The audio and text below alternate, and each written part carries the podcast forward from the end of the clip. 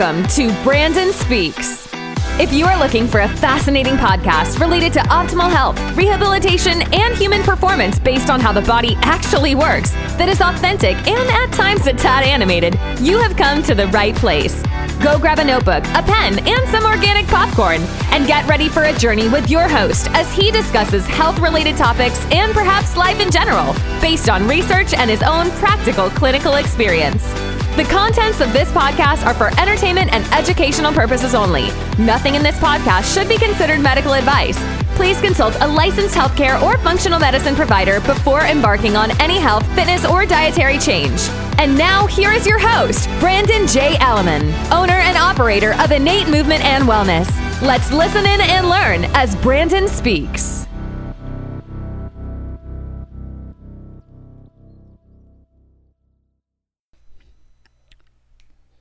What's up, everyone? Welcome.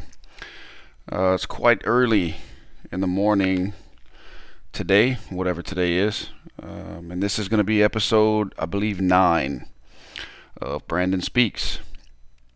It is actually prior to 7 a.m., which is a little bit earlier than I normally get cranked up for doing something like this, but uh, got a full day with patients and clients, and it's a brisk five zero degrees outside here in uh, southern Louisiana. Looks to be uh, a, a, pretty beautiful day uh, coming up. So if I seem like I'm maybe a little bit slower than normal or a tad bit off my game, it's probably because the morning espresso just hadn't kicked in yet. Uh, so bear with me. Uh, but I want to use episode nine to talk a little bit about a concept that I think is is kind of poorly understood uh, somewhat misrepresented and misused in the alternative uh, health or just the health community in general. and it's a concept of holistic health. Uh, for a long time, I actually avoided uh, using the term holistic health uh, because it's it's kind of a turnoff for a lot of people, to be honest with you. Because whenever you say the word holistic or use the term holistic health, uh, to describe, you know, your your practice or your methods or how you like to look at the human body or whatever the case may be. Sometimes some pretty kooky uh, images get conjured up in the mind. You know, images of uh, you know people hugging trees, uh, which is cool, uh, but that's not what holistic health is about. Uh, or you know somebody standing around you shaking some bones and rattles and doing all these different kind of chants you know that is also cool but that's not really what holistic health is about. Um, you know all these different things that that people think uh, when it comes to holistic health is not necessarily what holistic health really is. Okay so from what I'll do is I'll give you my perspective and my take obviously uh, on what holistic health actually means for me and kind of how I like to use it uh, in my own personal practice with uh, with my health coaching clients and my health consulting the health consulting side of my practice. Uh, so for me, uh, when I use the word holistic health or the term holistic health, or I say that, what I'm referring to is actually making an effort to look at the person as an entire entity, as a holistic organism. Right? And the human being, or the human body mind, uh, is made up of physical, mental, emotional, and spiritual elements. And if you're going to take a holistic approach, to at least some degree, you're going to have to look into pretty much every single area of someone's life in order to help them heal from whatever it is happens to be ailing them at the time. okay, so you know, as an example, yes, if if someone is suffering from chronic headaches, okay, there can be a myriad of physical reasons why they would be suffering from headaches. I believe I did an entire episode on, on headaches but I left some of the stuff out. So there's a lot of physical reasons why someone can be suffering from headaches. I won't go into those, but there are many of them. There are certainly uh, chemical reasons as well, nutritional, hormonal, etc. There can be a number of things that are bothering the person from a mental and emotional and or spiritual standpoint that can very easily contribute to headaches. And in some cases, you know, it's pretty cut and dry. Somebody comes in, they have chronic headaches. You know, obviously the most tangible place to start is with the physical body because that's somewhat what people are familiar with. And, you know, whatever. We may take a look at the cervical spine, we may take a look at the pelvis, we may take a look at the cranium, the jaw, the eyes, the vestibular system, you know, the, uh, things like that. And problems may be found and problems may be solved in those areas. And that may, you know, that may be exactly the notch on the belt that the person needs to get them over the hump. And they no longer have chronic headaches and they go about their life and, you know, maybe I never see them again unless something crazy happens. Uh, but there are other cases that are not so cut and dry, right? And please remember, as I go through this, my my entire practice is is pretty much based on medical fallout, right? So I don't see I'm I'm almost never anyone's first stop. Whenever they whenever people come to see me, they've usually already seen everybody else in the area and possibly even in multiple areas and you know specialists all over the country and all this kind of stuff. And then they land in my office wondering you know what the hell it is I, I do and how I can help. Um, so in, in, in, chronic health situations in particular uh, for some of the physical stuff it's not you know as I mentioned in one of my earlier episodes uh, I used to do all this stuff all all encompassing with with every single patient or client that I had. I don't do that anymore because it significantly limits the number of people that you can actually work with, uh, in my experience, because not a lot of people initially are really open to nutrition and or lifestyle changes. And it gets even squirrelier whenever you start talking to people about their uh, ideas and their beliefs and where those things come from and whether or not those things currently serve them uh, at, at the time in their life and whether or not they're going against themselves in order to make other people happy, blah, blah, blah. People don't want to talk about that kind of stuff. And if they do, they usually seek, uh, you know, psycho maybe psychotherapy or work with a licensed clinical social worker or psychologist or psychiatrist or, or whatever. Um, you know, so talking to a guy like me about stuff like that, it's not really uh, all that commonplace. Uh, and if it is, you know, people are somewhat reluctant at first. Uh, but on the health side, with my health consulting, these things oftentimes do have to get some attention uh, because in, in many many cases, particularly with with the uh, when it comes to sort of just how your body and how physiology works, uh, you you can't really take the mind out of things, right? And I'm uh, to be to be perfectly honest with everyone who's listening, I'm I'm a really good example of that. Um, uh, those of you who listen, who know a little bit about me personally and, and professionally, uh, some of you have probably seen me in a clinical setting. Uh, some of you may be friends of mine. Some of you may have absolutely no idea who I am. Uh, but those of you who know me know I take pretty good care of myself. Definitely from a physical standpoint, definitely from a chemical standpoint. um, and I have my own spiritual uh, system that works really well for me. Uh, mentally and emotionally, uh, kind of depends on the day, right? And you know, we're all uh, human beings and we're all in flux at all times. But uh, most of my stressors are not physical, chemical in nature. Mine are usually mental um, I have OCD type tendencies, particularly from a mental standpoint. I tend to overthink and overanalyze if I'm not very careful.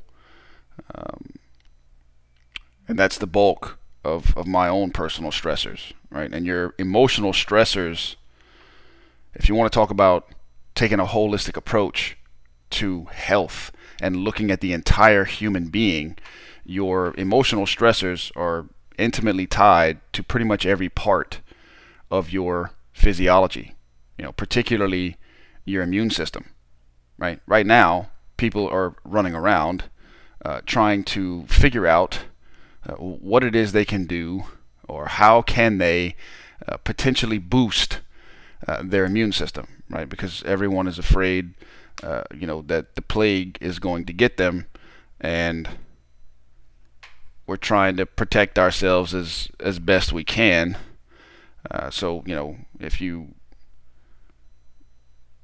have a look at the things that people are searching for and what people are buying and things that people are trying to do to enhance their immune systems, it's it's an obvious observation that enhancing the immune system is at least at a surface level somewhat of a high priority for people right now. But you really can't do that without addressing uh, the emotional system as well. Um, so uh, you know I'll, I'll kind of make quick work of it but basically your the, the brain and the the body systems that sort of handle your emotions or, or process handle your emotional processing uh, those systems are intimately connected to the hormonal system to your nervous system and to your immune system right so acute stress uh, assuming it's not there for all that long, is not that big of a deal. Uh, stress is not necessarily a bad thing, right? Um, I, I, had a, an earlier episode where I discussed stress and the concept of stress and stressor stressors and the major classes of stressors: physical, chemical, electromagnetic, psychic, nutritional, and thermal. All that good kind of stuff. And stress is a good thing. Uh, it's something that creates an ability uh, or an environment in which we can adapt and overcome. It creates a tremendous opportunity for growth and expansion, so on and so forth. Um, and an acute stress is not that big of a deal.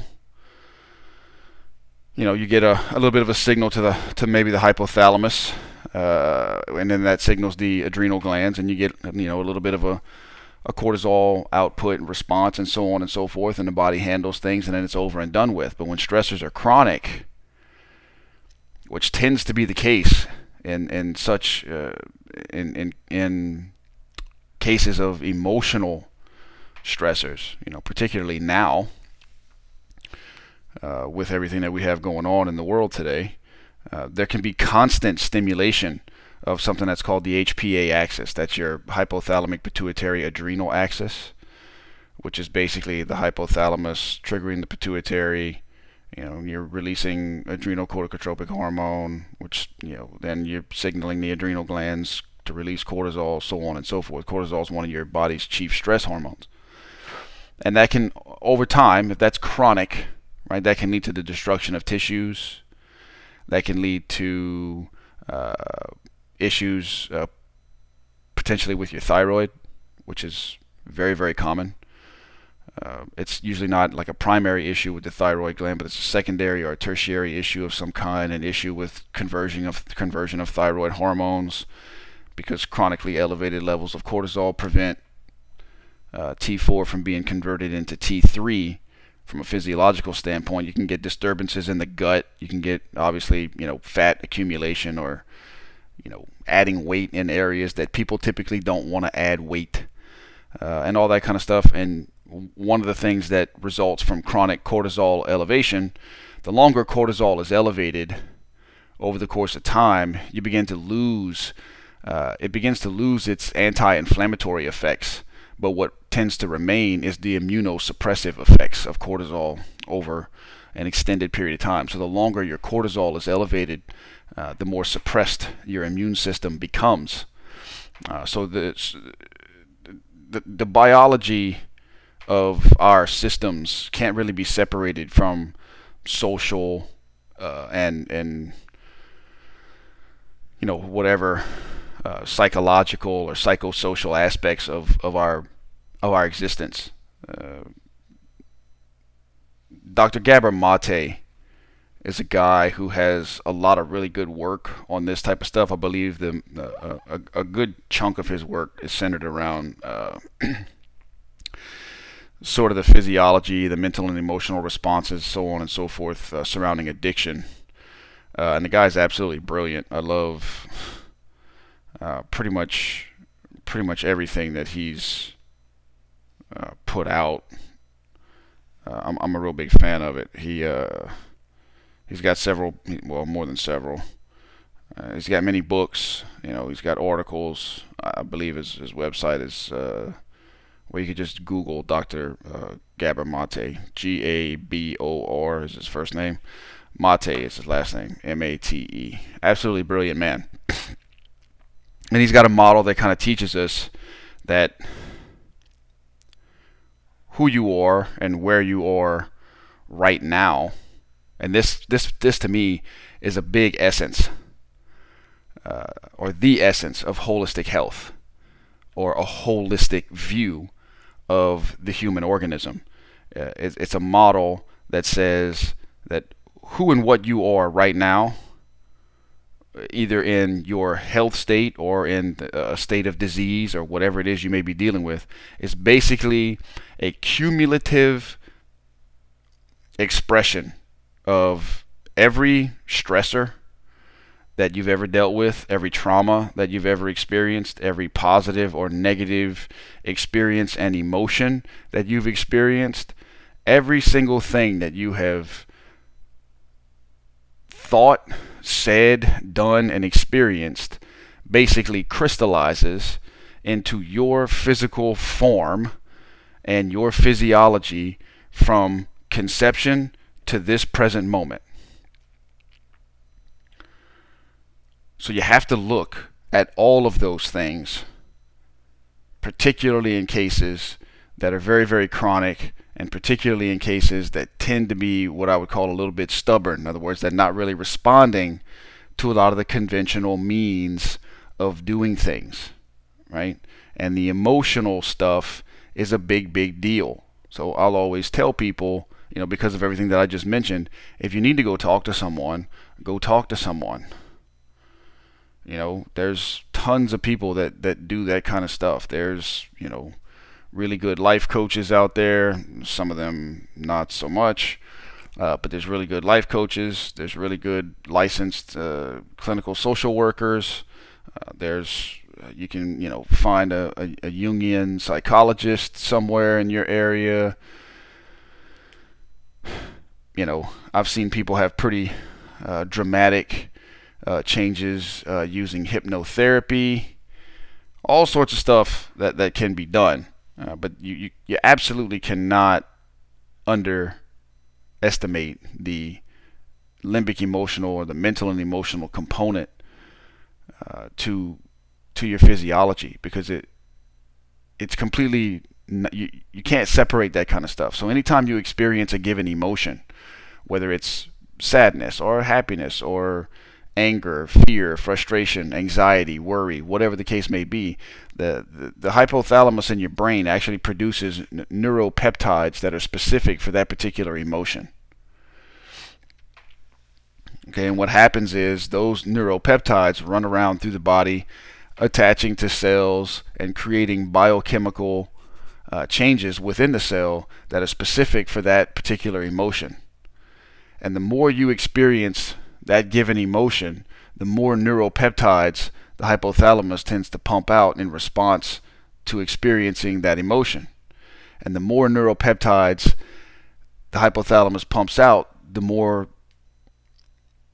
of those things you have floating around in the bloodstream going and attaching on cells and creating the biochemical responses in the cell specific to that particular emotion, be it depression or whatever, right? Now the key point there, or a key con- aspect of that concept, is that whenever the whenever the cells of the body begin to divide and, and create daughter or sister cells, the more that cell has been bombarded with the neuropeptides for a particular emotion, when the daughter or sister cell is formed, there's going to be more receptor sites on the cell membrane for the new cell for that particular emotion. Basically, it heightens your sensitivity to it right? And you can easily become, for lack of a better term, somewhat addicted to your emotional state, right? And then whenever cells or you know creating uh, or dividing and, and and replacing themselves and doing these kinds of things and you get daughter cells and sister cells and all this kind of stuff and you have more uh, receptor sites for a particular neuropeptide specific for a given emotion you have less receptor sites for things like vitamins and minerals and things that you actually need in order to have uh, you know a, a healthy healthy cells and he- a healthy you know body mind. So it's it's very it's kind of a touchy subject for a lot of people rightfully so. Um, you know not a lot of people want to talk about the things that really bother them and when you start getting into that kind of work uh, it's what uh, Robert Augustus Masters calls uh, shadow work. Uh, it can get pretty nutty. Um, but those kinds of things can really drive uh, physiological responses, hormonal responses, so on and so forth, and it can crank up the stress response. All right, so Hans uh, Hans Selye, who was a famous medical doctor who may you know, maybe one of the greatest medical pioneers, uh, you know, possibly ever. He's written a number of books. Uh, one of my favorites is called The Stress of Life. Uh, but he he talks about how a lot of the a, lot of the stressors that we're exposed to uh, are actually emotional, and just like uh, one of the things that he was able to demonstrate within his within his work is that you know laboratory animals that are kind of unable to escape a, a particular environment. Uh, if I remember right, I think um, I, I, I, believe they use mice. You know, but they put them in like kind of kind of sounds cruel when you think about it, but you know, a uh, sort of like a bucket of water with no rough edges or anything on the on the on the outside of the container, and there's literally no way for the mouse to get out and it creates uh, uh, an aspect of uh, an emotional response within the animal, which is called learned helplessness.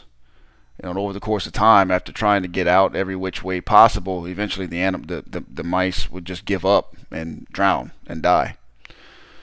Right? So, not a lot of us are trapped in uh, physical uh, containers that we can't get out of, but a lot of people find themselves trapped in a lifestyle or trapped in an emotional pattern that's really, really detrimental to their health. And it creates tons and tons and tons and tons of problems. Right? So stress itself is is present, uh, you know, now, uh, and serves the same purpose as it always has, which is to, like I said earlier, afford us the ability to adapt and overcome and grow and essentially survive you know, it's not really, uh, you know, it's not really a situation where it's survival of the fittest. It's really survival of the most adaptable, or who can be uh, survival of the most adaptive. Right. So that's what that's the purpose uh, of stress. Um, but I think what's happened for a lot of uh, for a lot of people is we've kind of lost touch with uh, sort of the the warning systems that we have and the red flags that go up and our you know our gut feelings about things are kind of suppressed and we're really not able to really sense what's happening in our bodies so therefore we're not able to act in ways that are in our best interest long term. Right so you know one of the things that I do with my health consulting clients is I put them through a series of questionnaires uh, in addition to you know the rock solid stuff like you know blood work and blood labs and all that kind of stuff, and looking at those things from a functional physiology perspective or a functional medicine perspective or whatever the case may be, uh, I, I, put people through a pretty extensive array of questionnaires. And the, the idea there is to get, a, get an overall sense of someone's overall physiological load. Right? And there's 28 different organ and glandular systems that are uh, sort of assessed from a functional perspective within those questionnaires. And I have another uh, within those questionnaires, which you know my full paperwork uh, for for a really really challenged case like that might be as much as 64 pages, which oftentimes the individual is so sick they can't fill that out. So I got to chop it down to you know what what's going to give me the mo- the most information and the most bang for my buck, but also not stress the person out even more trying to fill it out because you sit there trying to fill out 64 pages of paperwork and you just can't, you know, it's fairly difficult to do, particularly if you try to do that all at one time. Uh, so one of my condense, I call it a condenser. One of my condenser uh, questionnaires is just a list of like my top 30 or 35 potential stressor sources, right?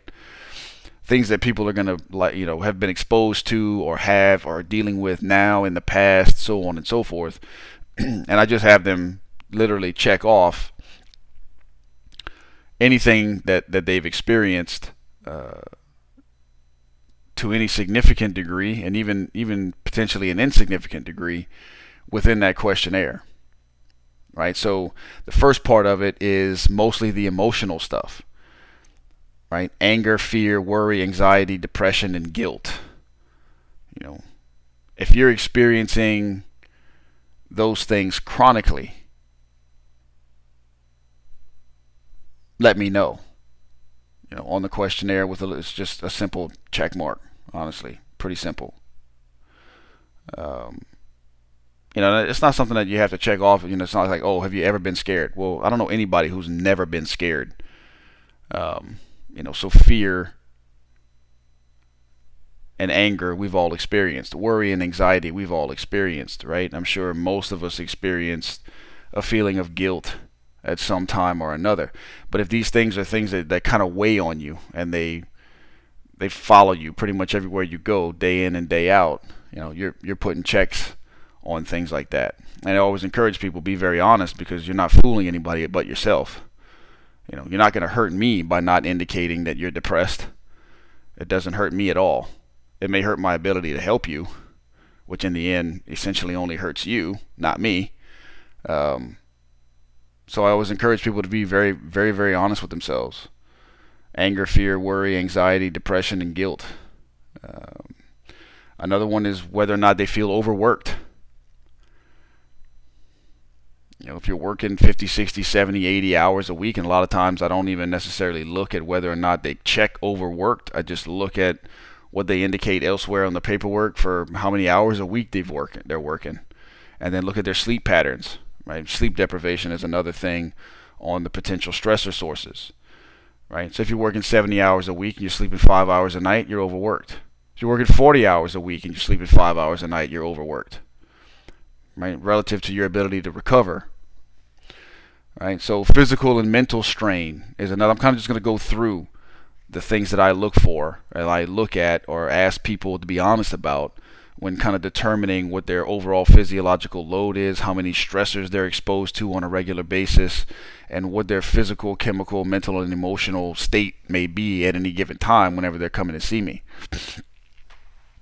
You know, physical and mental strain you know whatever that it's, it's it, a lot of it is sub you know people who listening to, to to this might say oh these are kind of subjective you know i mean you can't really know anything by just asking people questions. Yes you can. As a matter of fact you can learn a lot more about people uh, by asking the right questions than you can oftentimes by you know looking at blood work and all the other stuff. I mean, all the other stuff is, is great and it's necessary as well. Uh, but to really take a holistic approach to things, you look at, you know, the rock solid stuff and then you also look at things that, you know, maybe you can't necessarily objectively measure. I can't I can't measure how worried I am. But I do know if worry is something that I carry around with me more often than not and I have no problem being very honest. This, this is my podcast. This is, you know, whatever I'm going to offer to anybody who's listening. Worry is something that I do check on my own questionnaire uh, because it's something that does follow me. Uh, almost, I'm not going to say every day, but it's pretty damn close to it. Uh, I'm getting, a, I'm, you know, over the course of time, I've gotten a, a, a bit better of a handle on it, but uh, wasn't really an issue until my youngest son was born. Uh, sleep deprivation, big one. Almost everybody can check that. uh, excessive exercise, right? So sometimes people just beat the living hell out of themselves because they don't know what else to do, right? So if, if somebody's in the gym 12 hours a week, you know, and they're also sleeping less than six hours a night, we got problems, right? Sleep deprivation. Light cycle disruption is another potential stressor, right? That's a big deal for us nowadays in our crazy hectic modern world where we get home and, and people are doing things on uh, all the all of our you know fancy handheld uh, devices, iPads and smartphones and TVs, and we're getting bombarded with uh, with blue light and all sorts of things at the wrong time. So light cycle disruption is usually something that whether or not somebody checks it or not is pretty much a given unless they're you know doing a good job of going on a uh, on a screen diet and they they don't you know they eliminate screens uh, a couple hours prior to bedtime. Uh, you know working late hours that's another thing or or circadian rhythm disruption. You're staying up past 10 11 o'clock at night. You know you're up till midnight 1 2 a.m whatever the case may be. That's a problem. That's a stressor and a big one. Um, surgery. If you've had surgeries in the past people have to check that. Uh, i've had one uh, two actually. Uh, sinus surgery uh, march of 1988 right? So if you've had uh, trauma or head injury in your past right? The trauma can be any kind of trauma. It can be physical trauma definitely head injury is a trauma. I've had four concussions personally. Uh, yes that's a lot. It's, I've had a lot of cranial work done to address most of that, but not all of that. Um, you know, traumas can be emotional traumas, you know, abuse in the past, uh, you know, any any number of things. You know, there's certain things that will that just stick with you. right? I don't know anybody uh, that doesn't have emotional wounds of some kind. Uh, right? I, I can't remember who it was that said it, but uh, they said there's only two types of people in the world: uh, those that have emotional wounds, and those who those who who are in denial about having emotional wounds. Right? We've all got those to to some degree or other. And whether or not we've actually processed through them to come out the other end is what determines whether or not that's still something that is creating an issue for us or not. Uh, let's see, whiplash or head injury. Uh, I think I mentioned that already. Uh, you know, inflammatory conditions. If you've got any of those, you know, arthritic conditions or just you know painful joints and sore muscles and stuff like that all the time. Any physical pain that somebody might be in at the time matters. That's a stressor. Uh, if they're exposed to temperature extremes, you know, that can be a stressor as well. I live in southern Louisiana. We have a lot of uh, oil field workers, oil and gas workers in, in this part of the country and, and where I live. And some of these guys are out working on a rig, you know, outside in, you know, 100 to 110 plus degree heat uh, and then during the winter months, you know, it can get also pretty damn cold. Right? Temperature extremes is another form of stressor, particularly if you're exposed to them chronically. Uh, I can remember uh, working as a roofer uh, during the summer in, in southern Louisiana, putting black felt and shingles on roofs or roofs, however you say that grammatically. Uh, and it's hot as hell. And I can remember if I didn't drink five gallons of water a day, I didn't drink a drop. Uh, and at the end of the day, even if you only worked a few hours, it just feels like you got your ass kicked. Uh, so temperature extremes is a big deal. Toxic exposure, eh. In my neck of the woods, I don't care who you are, you got to check that one. Uh, the air quality here is really poor, um, and the toxic exposure is exceptionally high, particularly in in my area. We we live in an area known as Cancer Alley, uh, and toxic exposure is one of many contributing factors to that particular statistic, in my opinion. Uh, infections, you know, chronic infections that you may have. Some some people know that they're they're dealing with low-lying levels of chronic infections uh, that maybe they've been tested for, or uh, you know they just somebody's like, yeah, you know, I, I always have I always have a sinus infection. You know, like nine months out of the year, my sinuses are a problem, or I have allergies and all these types of things.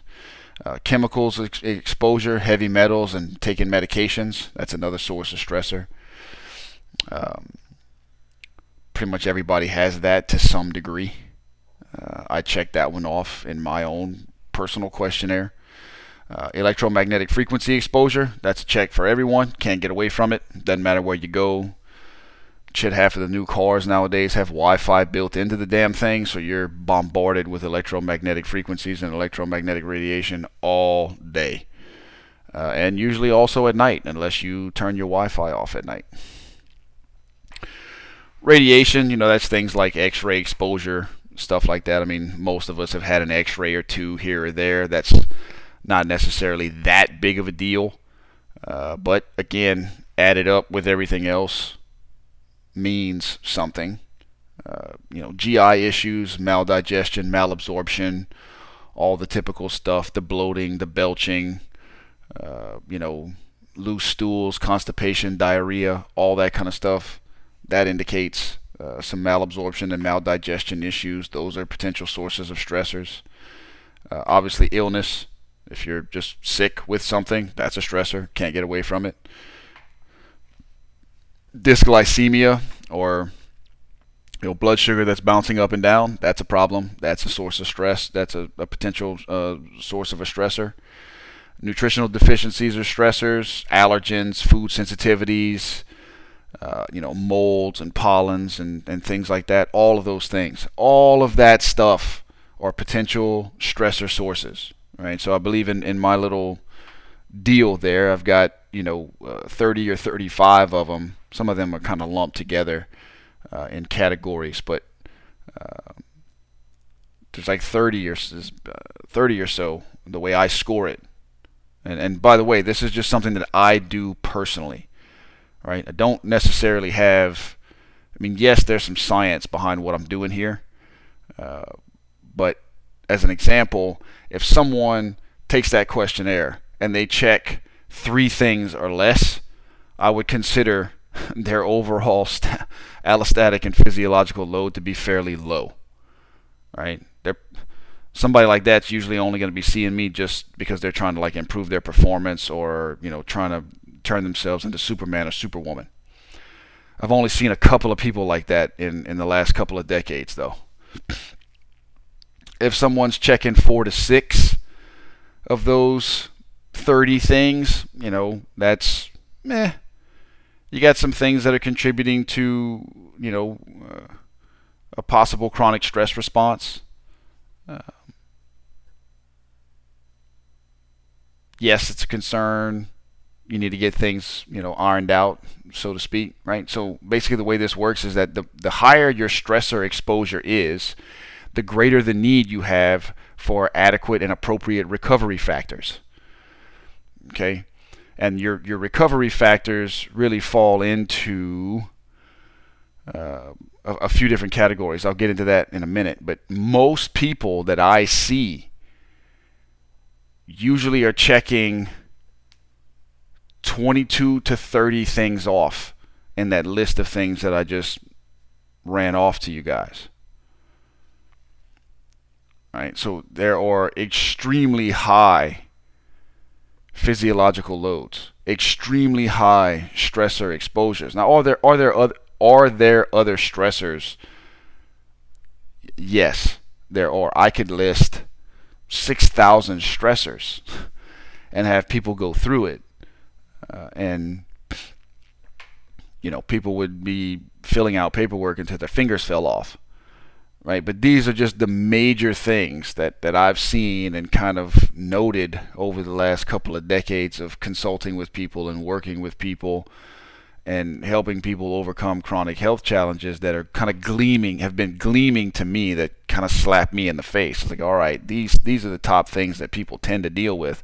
I need to know what my client is is dealing with in in these areas and the greater the stressor expo- exposure the greater the recovery factors that they need right And those recovery factors basically fall into uh, Paul Chek, who's the founder of the Chek Institute. Uh, Paul is probably one of my life's greatest mentors. I mentioned that in uh, my introduction, episode one podcast. But Paul has what he calls the four doctors approach to basically optimal health. And the four doctors encompass all of your recovery factors, right? So you've got uh, Dr. Diet, Dr. Quiet, Dr. Happiness, and Dr. Movement. So the, the greater the number of stressors that someone is checking off on my list, and I have other questionnaires that I combine with this one that I don't have time to get into because I don't want everybody falling asleep during the podcast, which probably happens already, but whatever. Uh, I promised myself I would just keep running my mouth even if nobody was listening. So, the greater the number of stressors, the greater the recovery factors have to be, and all things in those areas have to be on point. You, your nutrition, which is Dr. Diet, has to be on point. You must learn. The greater your stressor exposure, you must learn to tightly regulate your blood sugar. You must learn what you need to be eating, when you need to be eating it, how you need to be eating it. You must be adequately hydrated, all that kind of stuff, right? Dr. Quiet encompasses, uh, you know, actually having some quiet time, your sleep, and optimizing sleep for recovery. Your, your sleep is probably your, your greatest recovery factor, but your sleep is also tied to, as I mentioned in a previous podcast, I think I did one, an episode just on sleep. But your sleep is tied to your food, to your blood sugar handling and your blood sugar regulation and how you live during the day. It's also tied to your emotional state. It's tied to everything about you uh, physically, mentally, and emotionally as a human being right? So your sleep has to be on point. Uh, Dr. Happiness involves uh, you actually doing things that make you happy. Uh, that's a big deal. Uh, I know there have been times in my own personal life where I've completely lost sight of that. Uh, and that tends to happen, particularly in the first couple of years of you know having a newborn. Um, you know, we get kind of get lost in our role as as as a parent, and you know, this new soul has just come on to planet Earth and needs round the clock care and love and all of these things and it's very easy to get lost in the role of father or mother and completely forget about your own needs for quite a while and if you don't slap yourself in the face and kind of get out of that after a certain amount of time, it can really cause problems. Trust me, I know. Uh, and if you're a parent, you probably know this as well. Um, so, Dr. Happiness is, is literally that. Are you doing enough of the things that actually make you happy, whatever that may be? And it's not stuff that should be tied necessarily to to other people. Uh, it's it's things specifically that I believe it was Caroline Jones who coined the uh, I think she called it the 15% rule, which I may or may not have mentioned before, but it's it's a rule that says 15% of the time that you're awake you should be doing something that solely makes you happy. Whatever that may be, that could be reading a book, that could be sitting under a tree, it could be just sitting outside and feeling the wind on your face. You know, it could be going for a drive, going for a walk, eh, whatever. It doesn't matter what it is whatever it is that makes you happy 15% of the time that you're awake should be spent doing that, which I think on a 16 hour day equates to like two and a half hours. Uh, most people, you know, shake their head and they're like, yeah, you're dreaming, dude, if you think I'm going to be able to mobilize two and a half hours for me to just do whatever the hell I want to do to make myself happy. So, uh, to, you know, you have to, you know, start where you are, give yourself, you know, 10 minutes, 20 minutes, 30 minutes, whatever you got, you know, just giving yourself something that makes you happy. It it, it it's it could be anything. right, and then another re- recovery factor is doctor movement, which is making sure you're getting enough movement, making sure you're getting enough of the right type of movement for your body and what you can handle and adequately recover from right now, not necessarily what you want to be able to do a year from now. Okay, a lot of times people over exercise themselves into a, a massive stress ball because they're, you know, whatever. They're, they're trying to get results yesterday and they think if they beat themselves into the ground harder and longer, the results will come faster. And that doesn't really happen uh, in real life. That kind of stuff only happens on television shows where, you know, people work out for 10 hours a day and in a month they've lost 114 pounds. Uh, and then a year later they've gained 130 of it back. Uh, so those are the, the big and the major recovery factors, right? Dr. Diet, Dr. Quiet, Dr. Happiness, Dr. Movement. That's not my system. That's Paul's system. I happen to agree with it and I use it a good bit. Um, so the more stressor exposure you have, the greater the need for those recovery factors to be on point. And if that doesn't happen, and you have an increased stress exposure and decrease in your recovery factors, the end result of that is basically an elevated cortisol to DHEA ratio or an elevated cortisol to DHEA sulfite or sulfate ratio. And that is a very critical ratio in the human body, which happens to have many uh, physiological impacts. Okay, that that particular ratio impacts pretty much everything you can think of. Right? It impacts your carbohydrate metabolism and how well you can actually regulate glucose homeostasis or regulate your blood sugar, and also your cellular energetics and how well your uh, cells can utilize glucose to produce energy.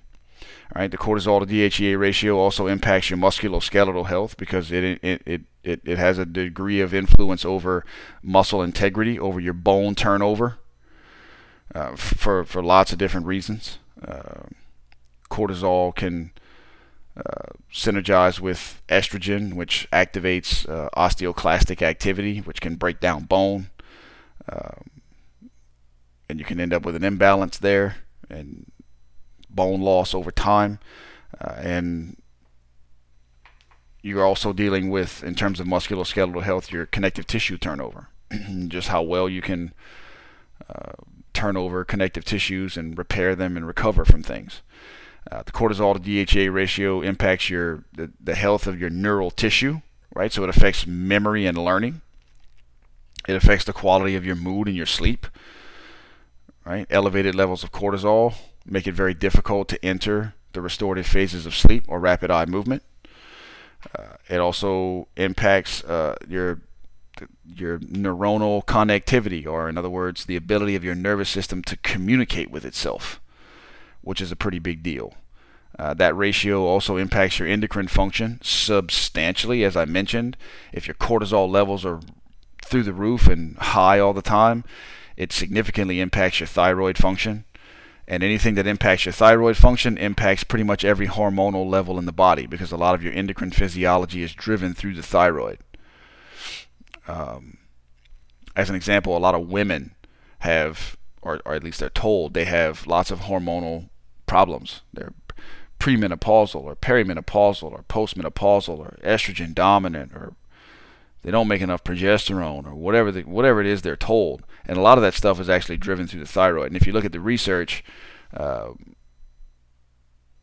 most of the in, in terms of uh, balancing female hormones and physiology, thyroid therapy uh, within the medical literature, thyroid therapy has basically been shown and proven to be wildly more effective than all of the other methods used in obstetrics and gynecology combined in order to regulate hormones. Uh, now, I'm not saying if you think you have a hormone problem, you need to go around, you know, try to go find some some thyroid hormone or that, that's not what I'm saying. Uh, but your ability to upregulate thyroid function substantially improves your overall hormonal uh, profile. Um, and your cortisol can also impact the pancreas and your insulin and all these other kinds of things. Cortisol to DHEA ratio impacts uh, fat and protein metabolism, which can affect your protein turnover. That can affect uh, the integrity of the mucosal surfaces of the body, especially the gut. uh, and it can also obviously impl- influence uh, weight and fat distribution. Cortisol to DHEA ratio impacts your detoxification capacity, so your ability to uh, chelate heavy metals in your own body, which is called heavy metal endochelation, that's impacted. Uh, the greater that ratio is, the more the poorer the your ability to clear heavy metals from the body is going to be. And cortisol to DHEA ratio also impacts significantly your eicosanoid modulation. So that's basically uh, that can be a really long story, but uh, that that basically determines your your pro or anti-inflammatory status of, of, the body. You know, where is your where is the body's inflammatory potential? Is it more on the side of being anti-inflammatory, or is it closer or, or more on the side of being pro-inflammatory? Right. So all of these things are massively, massively impacted by your cortisol to DHEA ratio. And if it's elevated, you can expect an increase in things like uh, gluconeogenesis, right? Needing to break down uh, musculoskeletal tissue in order to, to produce uh, glucose. You can expect potentially an increase in, in blood sugar, at least, uh, especially if it's chronic. You can expect a decrease in glucose utilization, right? So even as blood sugar goes up, your ability to utilize it goes into the toilet, which creates a further rise in blood glucose, which eventually is going to lead to insulin resistance or uh, uh, at the very least you'll have you can end up with some cortisol resistance insulin decrease in insulin sensitivity and like i mentioned earlier very poor thyroid conversion you're likely to have an increase in bone loss you're likely to have an increase in protein catabolism you're likely to have an increase in fat accumulation all that stuff happens. From an immune system standpoint, you're going to have a decrease in secretory IgA levels. So SIG-A is sort of the body's first line of defense. You know, SIG-A is in the nasal cavity and then in the lining of the gut mucosa. Uh, you can have an increase in antigen penetration. So it makes it, antigen is just something that triggers the immune system. Those can get through. Uh, they'll get through the gut easier. Uh, it's easier for the gut to leak with elevated levels of cortisol. So things that shouldn't make it through make it through and trigger the immune system. And over the course of time, you can end up with hyperimmune activity, which if that continues for long enough, then the immune system just kind of shuts down and quits. And then you might get a complement reaction. And then if it continues to go on and on and on, you could actually end up with an autoimmune disorder. Uh, you can have increase in secretory IgG. You'll have a decrease in natural killer cell or NK cell activity. That's that's kind of important uh, and all these different immune system markers and things that are designed to help us fight off things that have been around for billions of years uh, decrease, and our ability to adapt and our resiliency is also significantly decreased, right? So all of this stuff has to be taken into account to at least some degree whenever you're looking at someone and you're trying to help someone overcome a chronic health challenge of any kind. Now, it's obviously easier to start with the things that are very tangible, like, hey, how much water do you drink? Hey, what do you eat? I want to give it. I, I I've mentioned this before, or maybe I haven't. I can't remember. I can't tell you how many people have come to me that have already seen at least a half a dozen doctors or alternative healthcare practitioners or whatever for the exact same problem and they have all sorts of fancy supplement protocols, all sorts of you know herbs and cleanses and all this stuff that they're taking. And you know, when I ask them what they eat, or if anybody has ever asked them anything about their diet, I'm usually told no, unless they've already had a food sensitivity profile done where they've been tested for food sensitivities or food intolerances and usually in which case they get a big 64 page document that tells them, hey, here's the uh, 83 foods that you shouldn't eat, and instead eat these other foods. Right? But there's still nobody teaching them how they need to be combining their foods, what their meal frequency needs to be like, why they might be having 83 food intolerances in the first place. uh, and that the food intolerances may not actually be the cause of all of their problems, but the food intolerances could actually be the result of the problems. Um, I may do a, a future uh, podcast on false food intolerance. Uh, I've written a couple of articles about that over the course of the years. Uh, so all, you know all of these things matter, and and and they should be looked at right? Because basically, with the with the stress response, there's uh, particularly if it if it continues for extended periods of time, which is very very common. Uh, you have two systems that, that kind of run, two major systems that kind of run the stress response. You have you have the catecholamine system, and then you have cortisol. Uh, so your catecholamines kind of prepare the body to, to mount the stress response, and then you have cortisol, which mobilizes energy and other substance to kind of fuel the action that's designed uh, for the stress response. So your, your, your catecholamines will do things like increase your heart rate. It increases the return of blood to the heart, increases cardiac output, and it'll typically they'll typically increase your blood pressure. It can dilate blood vessels of skeletal muscles, right? Because you think about it, if you got a fight or flight kind of response, you need a lot of blood going to the muscles because you got to get the hell out of Dodge. You know, see bear, run from bear. Uh, it'll increase your blood sugars. It promotes glucose formation. Uh, it could decrease insulin uh, release from the pancreas. You could have an increase in free fatty acids and cholesterol in the bloodstream because as you break down musculoskeletal tissue, whatever fats you typically have in your diet will, can also be stored there to some degree, and those free fatty acids are also released into the bloodstream. So the overall effect is to conserve energy for the central nervous system and the skeletal system, you know, for, for proper body function and in relation to whatever the stressful situation is. Right? Now, the, the other side of the of the of the major systems outside of the catecholamines, as I mentioned, is cortisol, where you have things like an increase in protein breakdown, an increase in uh, usually an increase in glucose utilization by the central nervous system. Somewhat of an insulin resistance you know possibly in the peripheral system. Uh, cortisol is going to suppress uh, and uh, your gastric emptying and kind of slow digestion and it's also going to inhibit sex hormone effects and production and right and alters reproduction because think about if you're super stressed out as an example you know a deer that just heard a gunshot in the woods is going to be running away. It's not thinking about stopping to eat things and, and digest and eliminate, and it's also not stopping and thinking about trying to have sex with something. It's trying to get away from, you know, whatever just created the gunshot. Uh, which, incidentally, in, in my opinion, is one of the reasons why uh, GI issues and fertility issues are like the biggest growing branches of medicine on planet Earth. Um, because lots of people have GI issues and lots of people have fertility issues secondary to a stress response that's basically run amok and has never been checked. Uh, obviously, I mentioned the cortisol suppresses the immune system, alters thyroid function, alters its conversion and, and effectiveness and utilization, and chronically elevated cortisol uh, will deplete the body of zinc, magnesium, glutamine, carnitine, and a number of other things.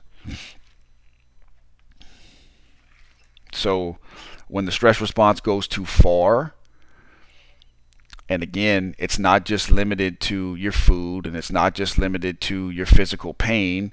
It can also be inclusive. It is it is also inclusive of your mental and limbic emotional state and tied to your emotions to a significant degree and can also be tied to the things that drive those emotional responses, uh, be that some of your prior programming or uh, traumas that have been experienced or so on. But basically, the result is chronic illness and conditions uh, that most people are running around seeking treatment for today.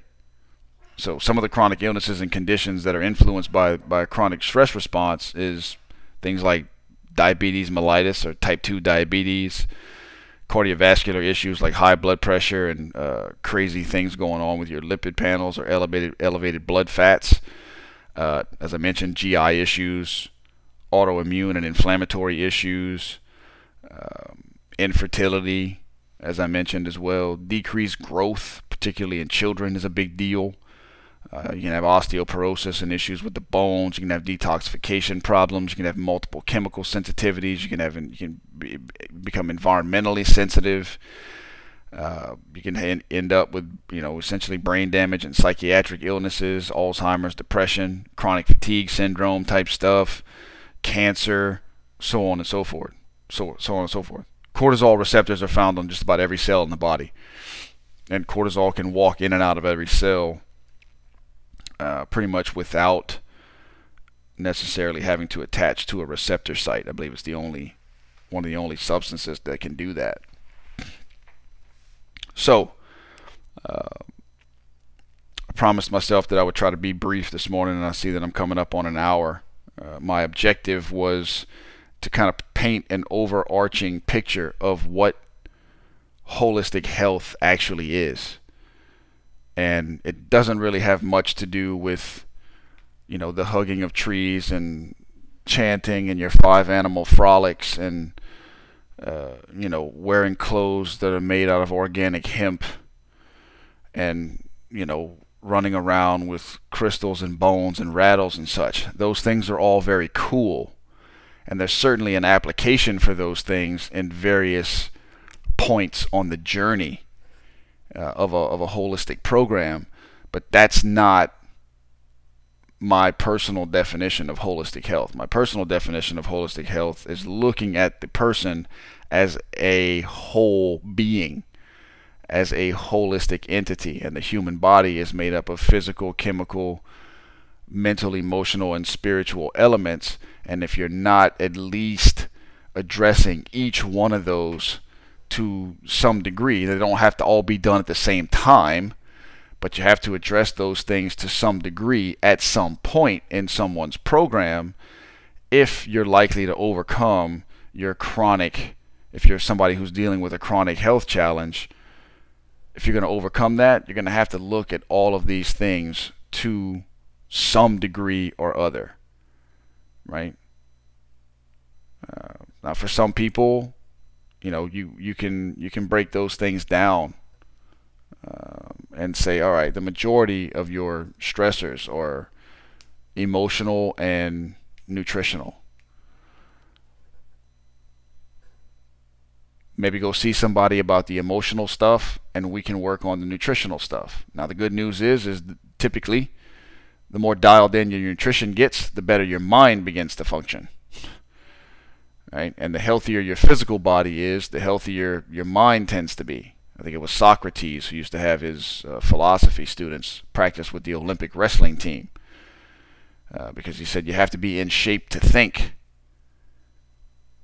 Uh, and if it's not Socrates, I apologize if somebody decides to Google that and it comes out to be somebody else. But I think it was Socrates. Might have been Aristotle. Damn it, I can't remember. Anyway, it was one of those really smart guys back in the day.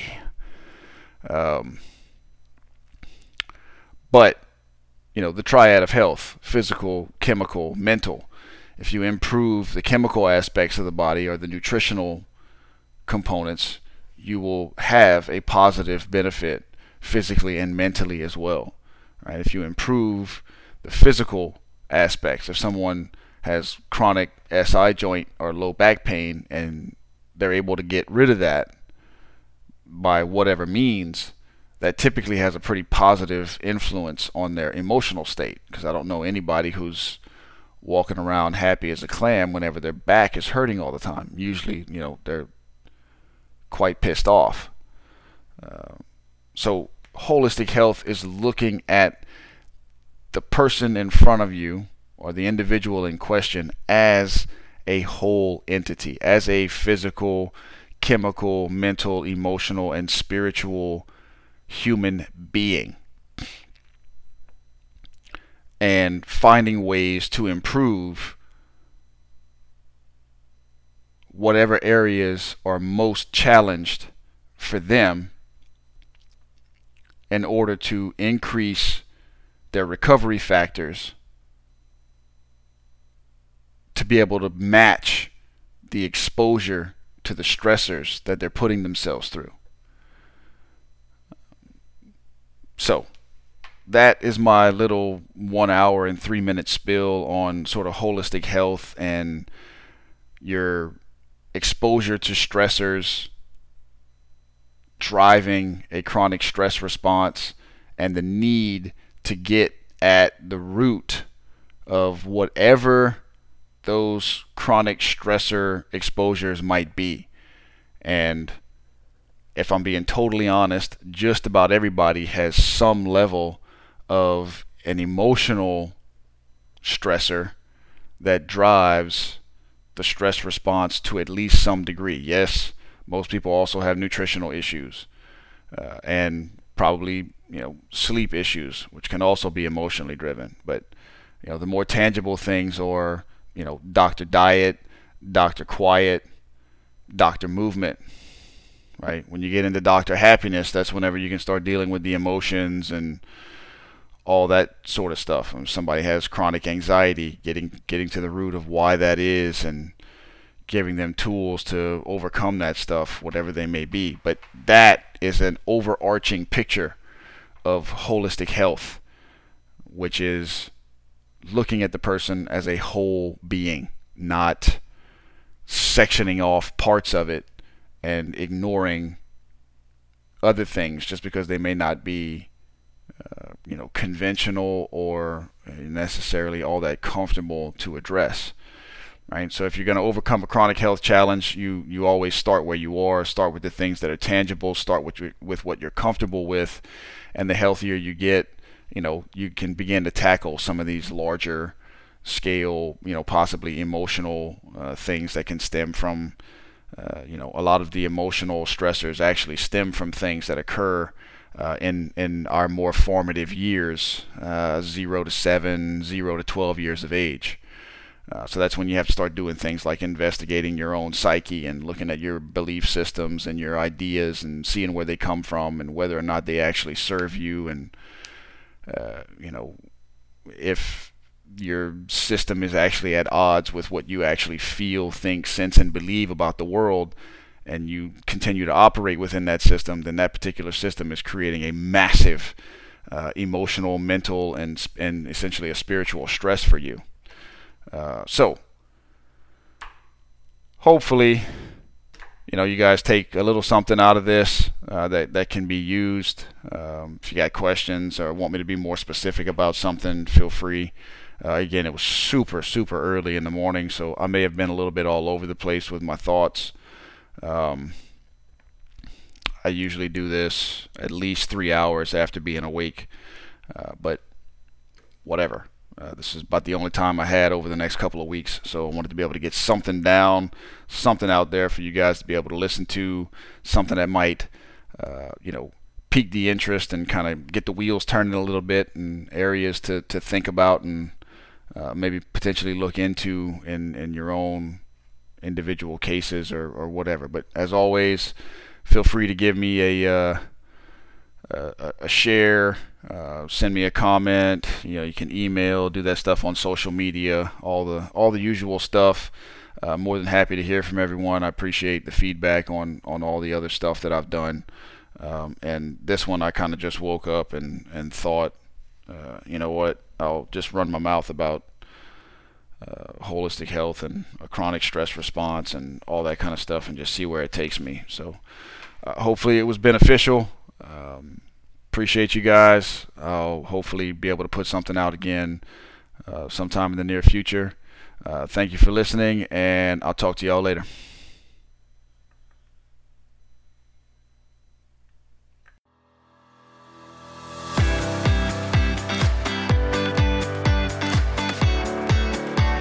Concludes this episode.